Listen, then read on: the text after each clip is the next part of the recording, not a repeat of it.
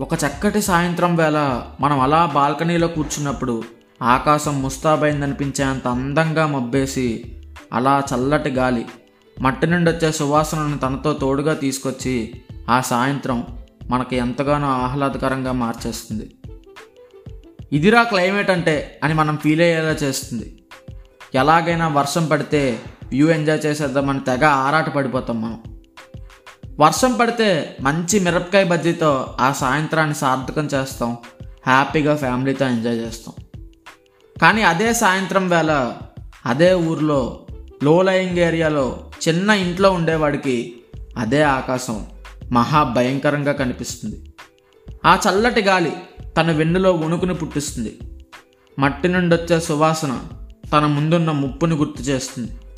ఇది క్లైమేట్ కాదురా నా కర్మ అని ఫీల్ అయ్యేలా చేస్తుంది. ఎలాగైనా వర్షం మాత్రం పడకూడదని బలంగా కోరుకుంటాడు.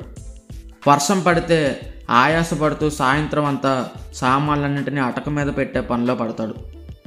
తను తన ఫ్యామిలీని మునిగిపోకుండా చేయడానికి చేయగలిగినవన్నీ చేస్తాడు. వర్షం ఆగిపోవాలని సాయంత్రం అంతా ఎదురు చూస్తాడు. పొద్దున్న ఎండ వస్తుందా లేదా అని భయంతోనే రాత్రంతా జాగారం చేస్తాడు. ఇలా వర్షం ఒకరికి ఆనందాన్ని ఇస్తూనే ఇంకొకరికి ఆందోళనను మిగిల్స్తుంది.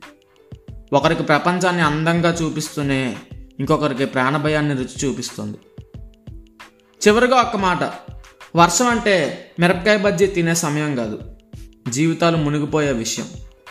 జై హింద్.